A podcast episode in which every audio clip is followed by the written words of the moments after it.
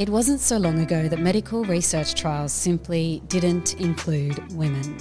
Not just that, the past few decades we've seen health related investment and biomedical innovations prioritising areas like erectile dysfunction and hair loss over other areas like endometriosis, heart disease in women, and dementia, which is the leading cause of death among women in Australia. We've had generations of women with pain ignored by doctors, their chronic illnesses overlooked for decades, instead, often being diagnosed as just being stressed or overweight, or even, and this wasn't so long ago, as being hysterical. Then there are the continued social expectations that value physical appearance over how well a person actually is. So, how did it get to this, and what is being done about it?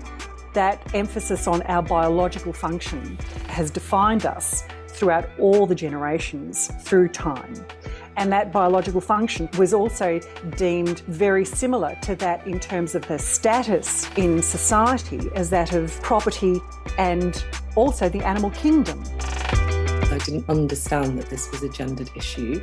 I didn't understand that this was kind of the product of a system that tends to disregard the pain of women as something emotional or not particularly serious. The Pain is so normalized for women and because of that, we are taught to almost just grin and bear it, you know, and to be resilient and to just push on.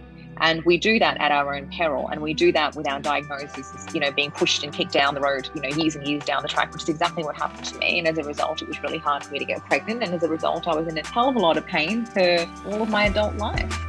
Join me, Angela Priestley, Women's Agenda, and a huge number of expert guests for the Women's Health Project.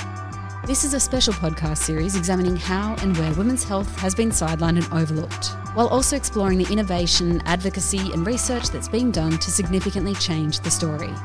It's a massive project, but it's one we hope to make a solid start on during this series.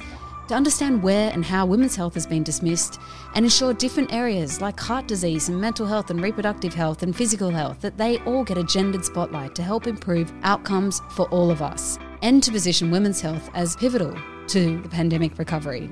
This series is independently created by Women's Agenda and made possible thanks to the support of Organon, the recently launched pharmaceutical company dedicated to a better and healthier every day for every woman. Let's change the story. Join us for the Women's Health Project. Check out more on Women's Agenda and don't miss an episode. Subscribe via Apple Podcasts, Spotify, or wherever you listen to your favourite podcasts.